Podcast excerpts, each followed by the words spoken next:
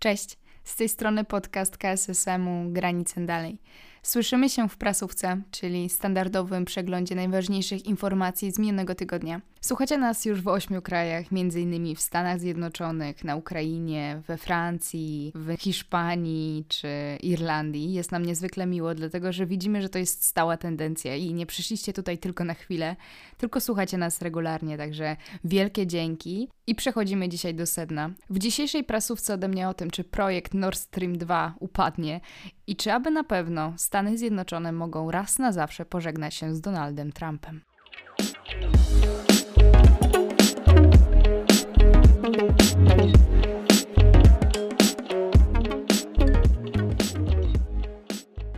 Jeśli pamiętacie, to tydzień temu w poprzedniej prasówce mówiłam między innymi o tym, jak niewymierne są amerykańskie sankcje wobec projektu Nord Stream dwa. I w skrócie, obłożone zostały nowymi sankcjami tylko dwa podmioty rosyjskie i żadnych niemieckich. I taka informacja wywołała wielką awanturę w mediach. Stany Zjednoczone zostały skrytykowane od góry do dołu. Międzynarodowe media aż huczą od nieprzychylnych komentarzy. A to wszystko przez... no właśnie...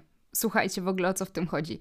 Problem jest w gruncie rzeczy prawny, dlatego że wszystko obija się od ustawy, tak zwaną ustawę PESCA, która nowelizuje istniejące sankcje wobec Nord Stream dwa.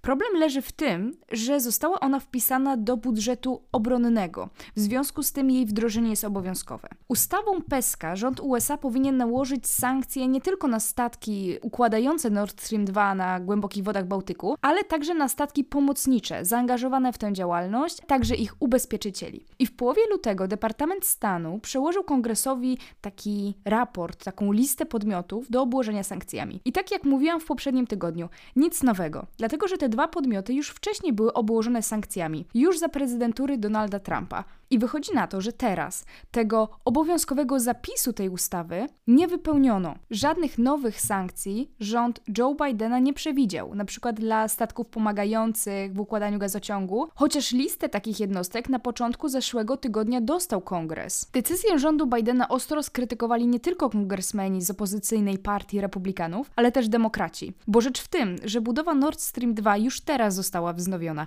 pomimo sankcji U S A. I dlaczego w ogóle o tym mówię? Otóż dlatego, że pomimo braku sankcji ze strony U S A, niektóre amerykańskie firmy same zaczęły rezygnować ze współpracy przy tym projekcie. Tak opublikowała agencja Reutera. Oprócz firm, które już wcześniej o tym informowały, na liście tych nowych podmiotów jest francuski gigant ubezpieczeniowy A X A, amerykańska firma usług w branży naftowej i gazowej Baker Hughes oraz ponad tuzin spółek ubezpieczeniowych specjalizujących się w ubezpieczeniach morskich i energetycznych. Poza tym rzecznik Departamentu Stanu Ned Price obiecał, że na tym się nie skończy. Co to oznacza w rzeczywistości? Nie wiem. I wydaje mi się, że nawet sam Departament Stanu nie do końca wie, jak wyjść z tej sytuacji z twarzą. Tak czy inaczej będę trzymać rękę na pulsie i Was informować. W tym tygodniu stała się jeszcze jedna ważna rzecz, o której nie mogę nie wspomnieć. To, że Donald Trump odszedł z urzędu prezydenta U S A, wcale nie oznacza, że nie jest ciągle postacią ważną w jakiś sposób dla polityki amerykańskiej. Przez dwa miesiące Trumpa nie było. Nie było go w mediach, ani też siłą rzeczy na portalach społecznościowych, ale w poprzednim tygodniu wystąpił pierwszy raz od przeprowadzki z Białego Domu podczas konferencji konserwatystów na Florydzie. Trwająca od czwartku do niedzieli konferencja w Orlando, na którą zjechali republikańscy kongresmeni i senatorowie, aktywiści ruchów konserwatywnych, w końcu dziennikarze i komentatorzy, była w zasadzie jednym wielkim pokazem trumpizmu, o czym najdobitniej świadczył ustawiony w lobby złoty posąg byłego prezydenta. Tak, możecie sobie wygooglać. Wielka, złota twarz Donalda Trumpa. Z mojej perspektywy to wystąpienie Trumpa było dość ciężkie w odbiorze. Mam na myśli to, że pomimo dwóch nieudanych impeachmentów, pomimo ataku na Kapitol, który, come on, nawet jeśli nie odbył się bezpośrednio z winy Trumpa, to jednak on podżegał do rebelii. Mimo tego wszystkiego usłyszeliśmy tę samą wulgarną, mocną, momentami agresywną narrację, że wybory zostały sfałszowane, że to Trump je wygrał, że prezydentura Joe Bidena to jednoznaczna porażka Stanów Zjednoczonych, i tak dalej, i tak dalej. Trump mówił przez blisko półtorej godziny. I wyobraźcie sobie, przez półtorej godziny słuchać tekstów w stylu: demokraci wykorzystali wymówkę w postaci chińskiego wirusa, by zmienić reguły głosowania na swoją korzyść. Tutaj akurat cytat. Wśród eksprezydentów i urzędujących prezydentów była niepisana zasada, że ci pierwsi nie wypowiadają się negatywnie o rządach następców. I Trump zerwał z tą zasadą, mówiąc, że wszyscy wiedzieliśmy, że administracja Bidena będzie zła. Ale nikt nie wyobrażał sobie, że aż tak. I jak bardzo pójdą w lewo. Joe Biden miał najgorszy pierwszy miesiąc rządów spośród wszystkich prezydentów w naszych czasach. Trump szczególnie mocno krytykował posunięcia w sprawie polityki imigracyjnej, co było takim mrugnięciem w stronę skrajnej prawicy. Twoja rodzina nie może wciąż pójść do restauracji, ale Joe Biden sprowadza tysiące i tysiące uchodźców z całego świata, o których nikt nic nie wie. Na konferencji nie było centroprawicy, która po zamieszkach na Kapitolu zaczęła odcinać się od Trumpa, a nawet głośno go krytykować. Trump w pewnym momencie nawet wymienił z nazwiska tych, którzy głosowali za jego impeachmentem. Ale nie oznacza to, że stracił całkowite poparcie w partii republikańskiej. Sondaż Suffolk University i U S A Today pokazał, że gdyby doszło do rozbicia partii republikańskiej na dwie, republikańską oraz tę Donalda Trumpa, czterdzieści sześć procent wyborców republikanów opuściłoby partię i poszło do nowej, założonej przez byłego prezydenta. Wykluczyło to dwadzieścia siedem procent wyborców, reszta była niezdecydowana. Trump na przemówieniu jednak zaprzeczał, że planuje stworzyć własną partię. Były prezydent nie wykluczał jednak startu w wyborach w dwa tysiące dwudziestym czwartym roku. I obecnie, oprócz rozgrywek pomiędzy partią republikańską a demokratów, to za mega ciekawe uważam to, co dzieje się w samej partii republikańskiej. Kto wie, może zrobię o tym prasówkę za tydzień. Na razie dzięki bardzo, oddaję głos i trzymajcie się. Strzałeczka.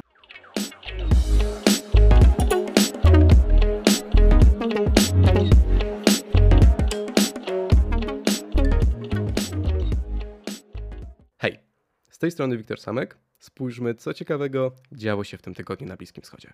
Poważnie zastanawiałem się, od czego dzisiaj zacząć. To znaczy, oczywiste jest, że zaczniemy od Arabii Saudyjskiej, bo inaczej się po prostu obecnie nie da, ale rewelacji jest tyle, że nie wiadomo, do której zabrać się na początku. Pójdźmy więc może starym, sprawdzonym schematem i popatrzmy na to wszystko zgodnie z chronologią zdarzeń. W czwartek w Rijadzie wybrzmiał w końcu upragniony dzwonek telefonu prosto z Białego Domu. I tutaj pierwsza niespodzianka. Oczywiście po jednej stronie znajdował się Joe Biden, ale po drugiej osoba, która jakkolwiek dziwacznie może to zabrzmieć, od dłuższego czasu nie jest już numerem jeden w Arabii Saudyjskiej, czyli sam król Salman. Już dzień później upubliczniono natomiast raport opracowany przez amerykańskie służby wywiadowcze w sprawie morderstwa opozycyjnego saudyjskiego dziennikarza Jamala Khashoggiego, dokonanego w dwa tysiące osiemnastym roku. I chociaż ta konkretna sprawa nie pojawia się w raportach opublikowanych po rozmowie prezydenta z królem, przy czym trzeba przyznać, że zarówno Biały Dom, jak i sam Biden potwierdzają, że sprawy łamania praw człowieka w Arabii Saudyjskiej były tematem rozmowy obu przywódców, to wszystko wskazuje na to, że telefon z Waszyngtonu miał przygotować Saudów na to, co nastąpi w najbliższym czasie. Ale wróćmy właśnie do opublikowanego w piątek raportu. Na pierwszy rzut oka nic poważnego, raptem cztery strony tekstu, ale w zasadzie w pełni wystarczyłby zaledwie jeden akapit. Ponieważ amerykańskie służby jasno stwierdzają, że książę Mohammed bin Salman zatwierdził operację mającą na celu porwanie lub zabójstwo Jamala Khashoggiego. I oczywiście zarówno dla mnie, jak i podejrzewam dla was, raczej nie jest to większym zaskoczeniem. Już w dwa tysiące osiemnastym roku raczej oczywiste wydawało się, że człowiek, który de facto rządzi autorytarnym państwem, najpewniej posiada informacje o tym, co wyprawiają jego służby i bezpośrednio wyraża zgodę na tak poważne i potencjalnie niebezpieczne akcje, jak ta związana z zabójstwem Khashoggiego. Tym bardziej, że osoby, którym w różnym stopniu postawiono zarzuty współudziału w zbrodni, bo tak, w Rijadzie odbyły się dość ciekawe procesy w tej sprawie, należały do grona ścisłych współpracowników księcia. Czy amerykański raport mówi nam więc coś nowego? No niekoniecznie. Czy czyni go to mało istotnym? No tu sprawa nie jest już taka prosta. Saudowie raczej od dłuższego czasu spodziewali się podobnego zagrania ze strony Bidena. Zapowiadał on pochylenie się nad sprawą Khashoggiego jeszcze w czasie kampanii prezydenckiej, co całkowicie wywraca dotychczasową narrację amerykańską w tym temacie. Trump przez cały okres swojej prezydentury unikał jednoznacznego potępienia dość oczywistej roli księcia w zabójstwie dziennikarza, zapewniając Saudom rodzaj wizerunkowej ochrony w czasie, kiedy nagłówki gazet na całym świecie domagały się sprawiedliwości dla morderców Khashoggiego oraz ich mocodawców. Dla samego księcia był to naprawdę ogromny cios. Skończył się czas postrzegania go jako saudyjskiego reformatora dążącego do przebudowy kraju. Swoją drogą jeszcze raz pokazało to, jak łatwo jest autokratom zyskać w zachodnich mediach łatkę liberała. Pokazać się raz w garniturze, dużo uśmiechać, pozwolić kobietom prowadzić samochody. No, szczególnie starać się nie trzeba. Jeśli chodzi o konkretne akcje nowej administracji, połączone z publikacją raportu, to również należy je oceniać bardziej jako element uderzający w sam wizerunek Arabii Saudyjskiej. Ograniczenia wizowe i konkretne sankcje objęły kilkudziesięciu saudyjskich obywateli, przy czym brakuje na tej liście samego Mohammeda bin Salmana. I jest to dość oczywiste posunięcie. Arabia Saudyjska pozostaje zbyt ważnym partnerem Stanów Zjednoczonych w regionie, żeby tak otwarcie uderzać w jej faktycznego lidera. No i oczywiście dochodzą do tego trudności w potencjalnym prowadzeniu partnerskiej dyplomacji z kimś, kto jest objęty zakazem wjazdu na teren Stanów Zjednoczonych. To prowadzi nas do oczywistego pytania. Jak cała ta afera wpłynie na stosunki amerykańsko-saudyjskie? Po pierwsze, trzeba wziąć pod uwagę fakt, że polityka realizowana w stosunku do Rijadu przez Trumpa była dość wyjątkowa i to, co robi obecna administracja, można bardziej określić jako powrót do starego kursu. W tym kontekście to Trump był rewolucjonistą, a Biden wraca po prostu do typowego schematu demokratycznej prezydentury, której wszyscy się po nim spodziewali. Po drugie, właśnie z tego powodu oraz z wypowiedzi różnych urzędników Białego Domu można wywnioskować, że nie chodzi tutaj o całkowitą rezygnację ze współpracy z Saudami, która jest w obecnych warunkach no, w zasadzie niemożliwa, a raczej o powrócenie do starych standardów tej współpracy. Po trzecie, niezwykle ważna jest osoba samego księcia bin Salmana. Podobnie jak Trump w wielu aspektach odszedł od standardów amerykańskiej polityki zagranicznej, tak Mohammed bin Salman zrobił dokładnie to samo na saudyjskim podwórku.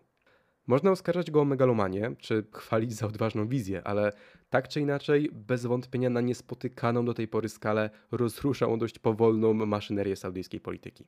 Teraz wszystko wskazuje na to, że czekają go miesiące, a może i lata izolacji, przynajmniej ze strony Waszyngtonu, ponieważ dopóki żyje król Salman, to najpewniej jego osoba stanie się punktem orientacyjnym amerykańskiej dyplomacji.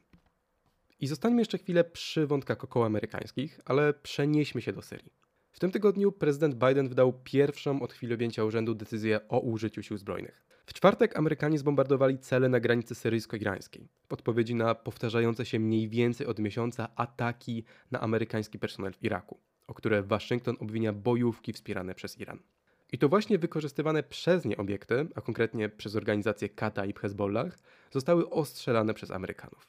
W Waszyngtonie decyzja prezydenta spotkała się z aprobatą po stronie obu partii.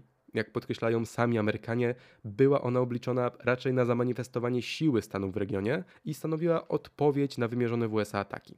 Jednocześnie jednak zadbano o to, by nie przyczyniła się do dalszej eskalacji napięcia w regionie. I w zasadzie trudno się z taką opinią nie zgodzić. Odmienną oczywiście wizję wydarzeń mają Iran, Syria i Rosja, które zdecydowanie potępiły działania Ameryki, określając je jako działanie w zgodzie z prawem dżungli i bezprecedensowe naruszenie syryjskiej suwerenności. Tak więc wszystko wskazuje na to, że wracamy do starej, dobrej, bliskowschodniej zabawy, gdzie jedni bombardują, drudzy się oburzają i trudno w zasadzie powiedzieć, gdzie nas to wszystko zaprowadzi.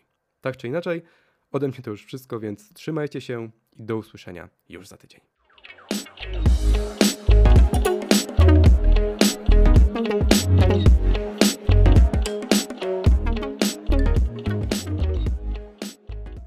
Hej, tu Kamila Kuczyńska i część zachodnio, a czasem i środkowo-europejska.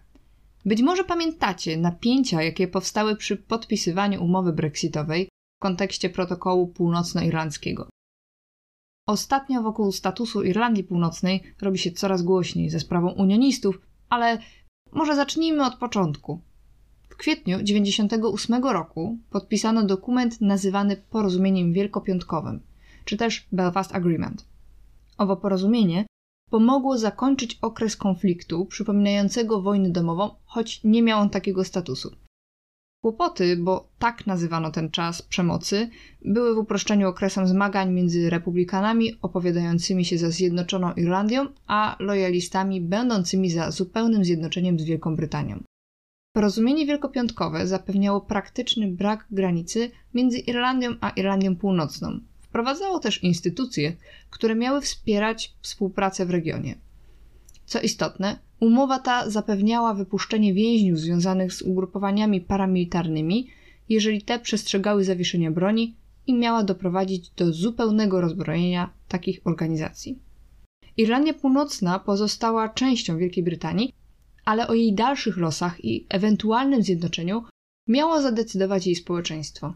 Chociaż rozbrojenie się opóźniło, porozumienie zapewniało względny pokój i miało silne poparcie społeczne. Dla Tony'ego Blaira, który nadzorował formowanie się układu i stał na czele rządu planującego dewolucję, porozumienie stało się szczytowym momentem kariery. W referendum brexitowym większość mieszkańców Irlandii Północnej głosowała za pozostaniem w U E. Jednak wynik okazał się na ich niekorzyść. Od wyborów w dwa tysiące siedemnastym roku koalicjantem partii konserwatywnej jest Demokratyczna Partia Unionistów, w skrócie D U P. Pandemia odebrała Borisowi Johnsonowi część poparcia wewnątrz własnej partii i zmusiła do szukania go gdzie indziej. Unioniści znaleźli się na bardzo korzystnej pozycji.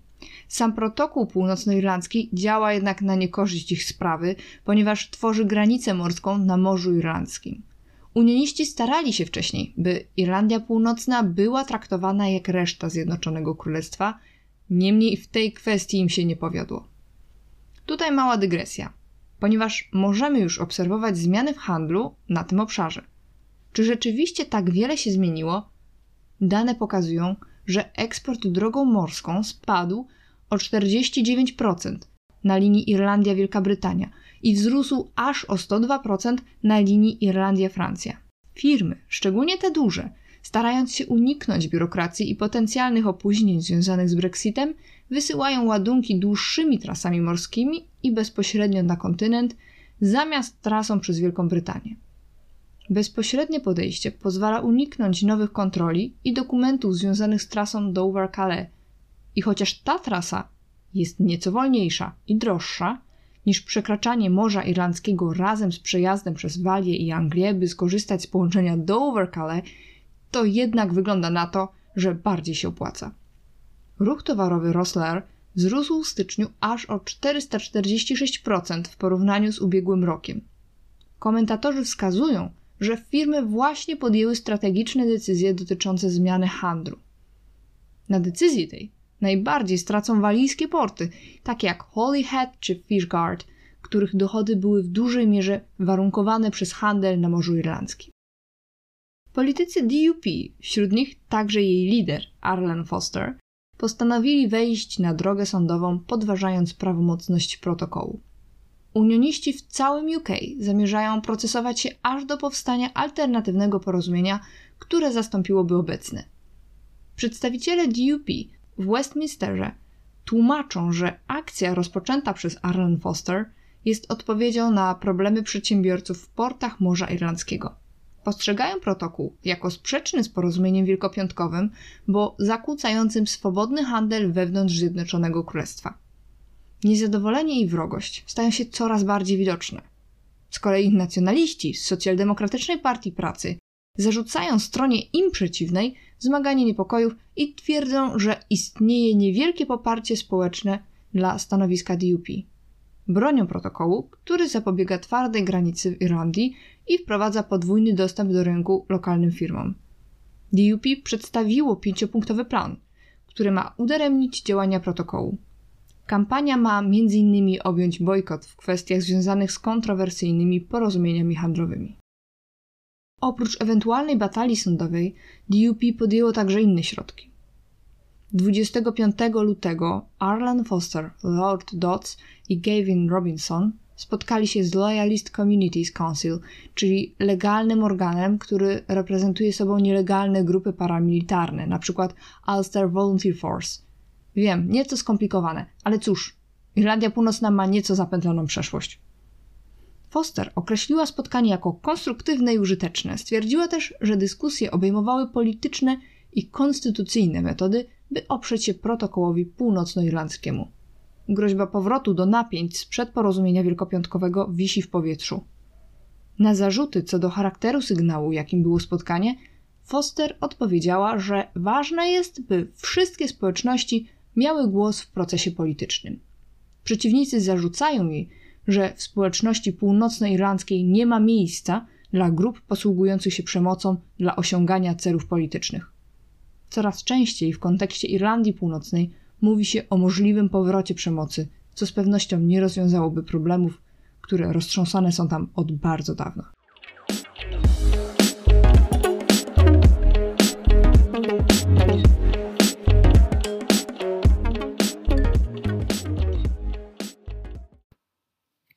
To przejdźmy teraz do wiadomości z Europy Wschodniej i zacznijmy od naszej ulubionej Białorusi. dwudziestego drugiego lutego w Soczi odbyło się spotkanie Aleksandra Łukaszenki z Władimirem Putinem. Trudno powiedzieć, jakie ustalenia zapadły podczas sześciogodzinnego spotkania, gdyż nie zorganizowano konferencji prasowej. Ale według, co prawda nielicznych, informacji z mediów, omawiano między innymi kwestie współpracy gospodarczej, przekazanie Białorusi szczepionek i technologii ich wytwarzania oraz kwestie integracji w ramach państwa związkowego. Łukaszenka powiedział, że do uzgodnienia pozostało sześć czy siedem z trzydziestu trzech tzw. map drogowych, czyli dokumentów dotyczących integracji dwustronnej w poszczególnych obszarach. Przypomnę, że dwa lata temu było tych map trzydzieści jeden, z których trzy pozostawały nieuzgodnione. Wbrew pojawiającym się od kilku dni pogłoskom o tym, że Łukaszenka zamierza negocjować wydanie przez Rosję kredytów trzy miliardy dolarów, ta kwestia nie była przedmiotem rozmów. Później rzeczniczka prasowa Aleksandra Łukaszenki podkreśliła, że omawiano także kwestie współpracy w dziedzinie wojskowej, w sferze realizacji wspólnych projektów oraz przeciwstawianiu się różnym wyzwaniom, w tym zewnętrznym. Najprawdopodobniej jednak o poszczególnych ustaleniach, które zapadły w Soczi, dowiemy się nieco później. Rząd Białorusi zamroził ceny na produkty pierwszej potrzeby.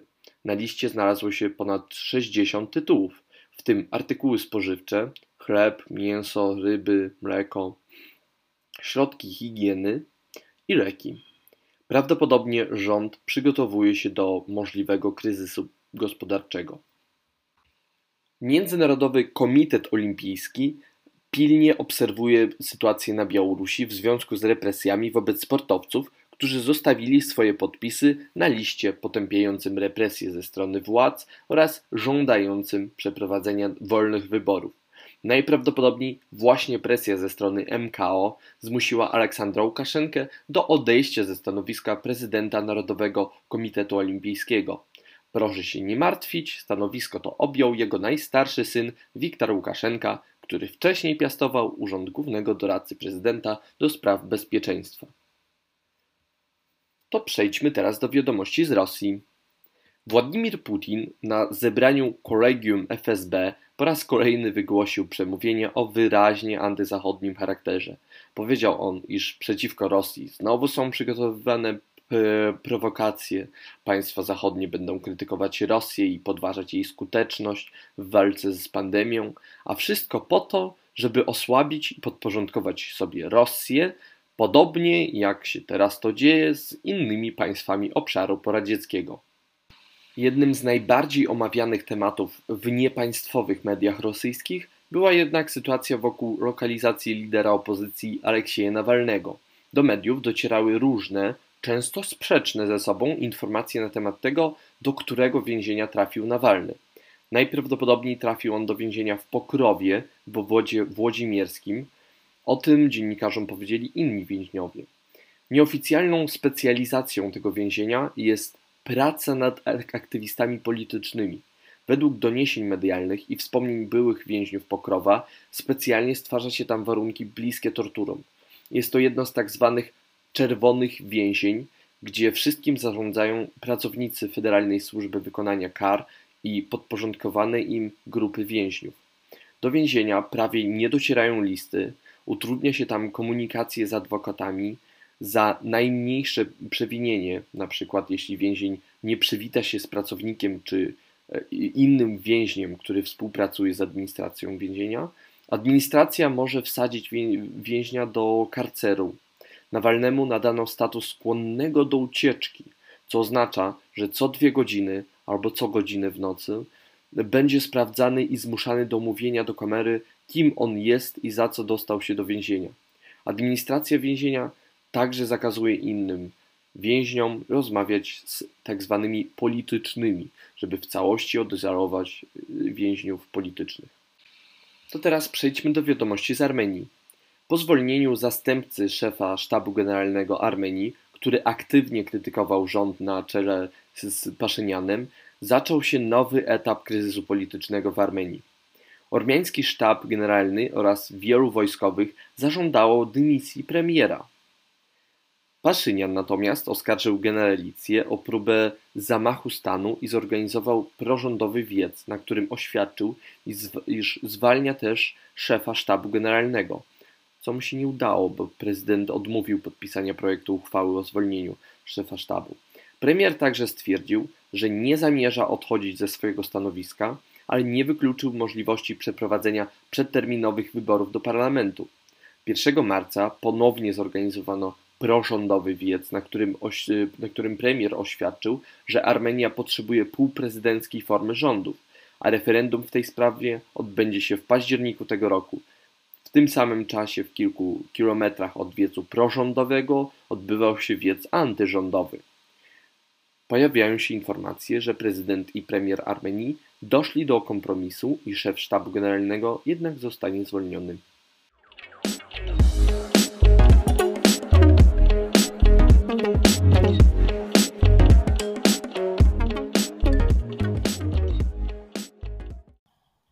Cześć, z tej strony Karolina i zapraszam Was na porcję wiadomości z Dalekiego Wschodu.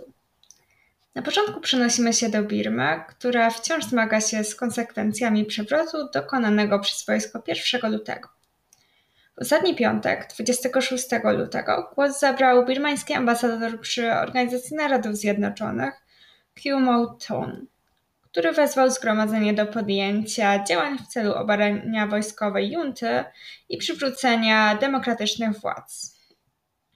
Pomimo wezwania przedstawiciela lojalnego wobec obalonego rządu Aung San Suu Kyi, O N Z pozostaje ostrożna i raczej sceptycznie podchodzi do podejmowania zdecydowanych kroków na rzecz interwencji militarną.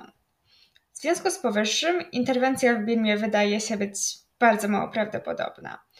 Ambasador Stanów Zjednoczonych przy Organizacji Narodów Zjednoczonych, mianowana niedawno Linda Thomas-Greenfield, w odniesieniu do przemowy birmańskiego przedstawiciela zapowiedziała jednak zapewnienie pomocy humanitarnej dla ludności kraju.